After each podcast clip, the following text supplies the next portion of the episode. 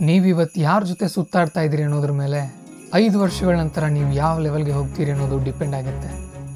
ಈ ರೂಲ್ಸು ಭೂಮಿ ಮೇಲಿರೋ ಎಲ್ಲ ವಸ್ತುಗಳಿಗೂ ಎಲ್ಲ ಪ್ರಾಣಿಗಳಿಗೂ ಕೂಡ ಅಪ್ಲೈ ಆಗುತ್ತೆ. ಕಬ್ಬಿನಾನ ನೀರು ಮತ್ತು ಗಾಳಿ ಜೊತೆ ಬಿಟ್ಬಿಟ್ರೆ ಅದು ತುಕ್ ಹೇಗೆ ಹಿಡಿದೋಗುತ್ತೋ ಹಾಗೆ ನೀವು ಕೂಡ ಯೂಸ್ಲೆಸ್ ಫೆಲೋಗಳ ಜೊತೆ ಸೇರಿದರೆ ಹಾಳಾಗೋಗ್ತೀರಿ. ಒಳ್ಳೆಯವ್ರ ಸಂಘ ಮಾಡಿದರೆ ಮೇಲೆ ಬೆಳಿತೀವಿ ಇವತ್ತು ನೀವು ಯಾವ ಕೆಲಸ ಮಾಡ್ತೀರೋ ಅದ್ರ ಮೇಲೆ ನಿಮ್ಮ ಭವಿಷ್ಯ ನಿಂತಿದೆ. ನೀವು ಯಾರ ಜೊತೆ ಸುತ್ತಾಡ್ತೀರಿ? ನೀವು ಯಾರ ಮಾತನ್ನು ಕೇಳ್ತೀರಿ? ನೀವು ಯಾರ ಒಪಿನಿಯನ್ಗಳನ್ನ ನಂಬ್ತೀರೋ? ಇವೆಲ್ಲ ನಿಮ್ಮ ಮೇಲೆ ಪ್ರಭಾವ ಬೀರುತ್ತೆ. ನೀವಿಂದು ಪುಸ್ತಕ ಓದ್ತೀರೋ ಇಲ್ವೋ? ಓದಿದ್ರೆ ಯಾವ ಪುಸ್ತಕ ಓದ್ತೀರಿ? ಯಾವ ವಿಡಿಯೋಗಳನ್ನು ಯೂಟ್ಯೂಬ್ನಲ್ಲಿ ನೋಡ್ತಾ ಇದ್ದೀರಿ? ಒಟ್ನಲ್ಲಿ ನೀವು ನಿಮ್ಮ ತಲೆಗೆ ತುಂಬುವ ಮಾಹಿತಿ ನಿಮ್ಮನ್ನು ಹಂತ ಹಂತವಾಗಿ ಆವರಿಸುತ್ತಾ ಬರುತ್ತೆ. ಅದು ಪಾಸಿಟಿವ್ ಆಗಿದ್ದರೆ ಗೆಲ್ತೀರಿ. ನೆಗೆಟಿವ್ ಆಗಿದ್ರೆ ಸೋಲ್ತೀರಿ. ಇವತ್ತು ನೀವು ಸ್ಟಾರ್ಟ್ ಮಾಡೋ ವ್ಯಾಯಾಮ ಮೂರು ತಿಂಗಳ ನಂತರ ಜಗತ್ತಿಗೆ ಗೊತ್ತಾಗುತ್ತೆ. ನೀವು ಫಿಟ್ ಆಗಿ ಕಾಣ್ತೀರಿ. ನಿಮ್ಮನ್ನು ನೋಡೋ ಹುಡುಗರು, ವಾವ್, ಏನು ಫಿಗರ್ ಗುರು ಅಂತ ಹುಡುಗಿಗೆ ಹೇಳಿದರೆ, ನಿಮ್ಮನ್ನು ನೋಡೋ ಹುಡುಗಿರು ಏನು ಮಸ್ತಾಗಿದ್ದಾನೆ ಅಂತ ಹುಡುಗರಿಗೆ ಶಭಾಷ್ಗಿರಿ ಕೊಡ್ತಾರೆ. ನೀವು ತಿನ್ನೋ ಆಹಾರ ಕೂಡ ನಿಮ್ಮ ಎನರ್ಜಿ ಲೆವೆಲ್ನ ಡಿಸೈಡ್ ಮಾಡೋ ಕೆಪಾಸಿಟಿ ಹೊಂದಿದೆ.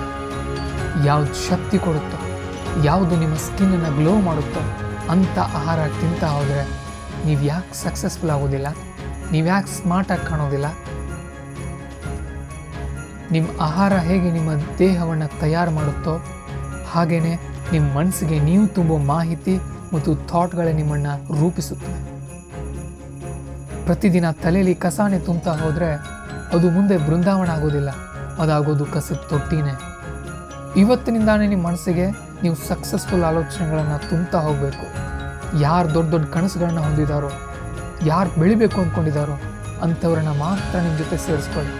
ಅಂಥವ್ರ ವಾಟ್ಸಪ್ ಸ್ಟೇಟಸ್ಗಳನ್ನು ಮಾತ್ರ ನೋಡಿ, ಅಂಥವ್ರ ನಂಬರ್ಗಳನ್ನ ಮಾತ್ರ ನಿಮ್ಮ ಹತ್ರ ಇಟ್ಕೊಳ್ಳಿ.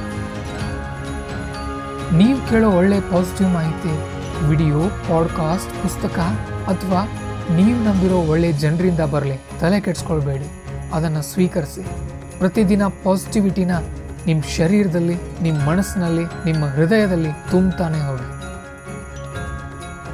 ನೀವು ಭವಿಷ್ಯದಲ್ಲಿ ಸಕ್ಸಸ್ಫುಲ್ ಆಗಬೇಕು ಅಂತ ಅಂದರೆ, ದುಡ್ಡು ಮಾಡಬೇಕು ಅಂತ ಅಂದರೆ ಪವರ್ಫುಲ್ ಆಗಬೇಕು ಅಂತ ಅಂದರೆ, ಶಿಸ್ತು ಅನ್ನೋದು ಬೇಕೇ ಬೇಕು. ಶಿಸ್ತಿದ್ರೆ ಸೆಲ್ಫ್ ಕಂಟ್ರೋಲ್ ಇರುತ್ತೆ. ಸೆಲ್ಫ್ ಕಂಟ್ರೋಲ್ ಇದ್ದವ್ರು ಮಾತ್ರ ಬಾಸ್ ಆಗ್ತಾರೆ.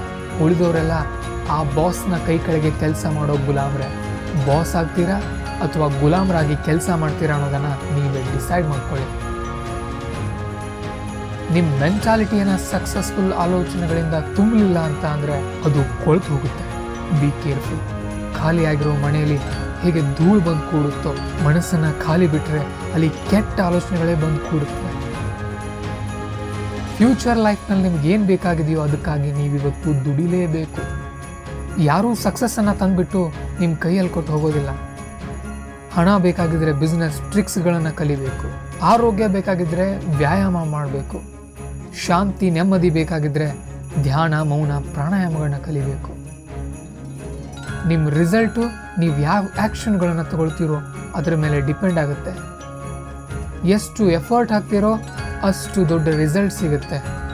ಯಾವ ಲೆವೆಲ್ಗೆ ರಿಸ್ಕ್ ತಗೊಳ್ತೀರೋ ಆ ಲೆವೆಲ್ಗೆ ಸಕ್ಸಸ್ ಸಿಗುತ್ತೆ. ಹೊರಡಿ, ಕೆಲಸ ಮಾಡಿ.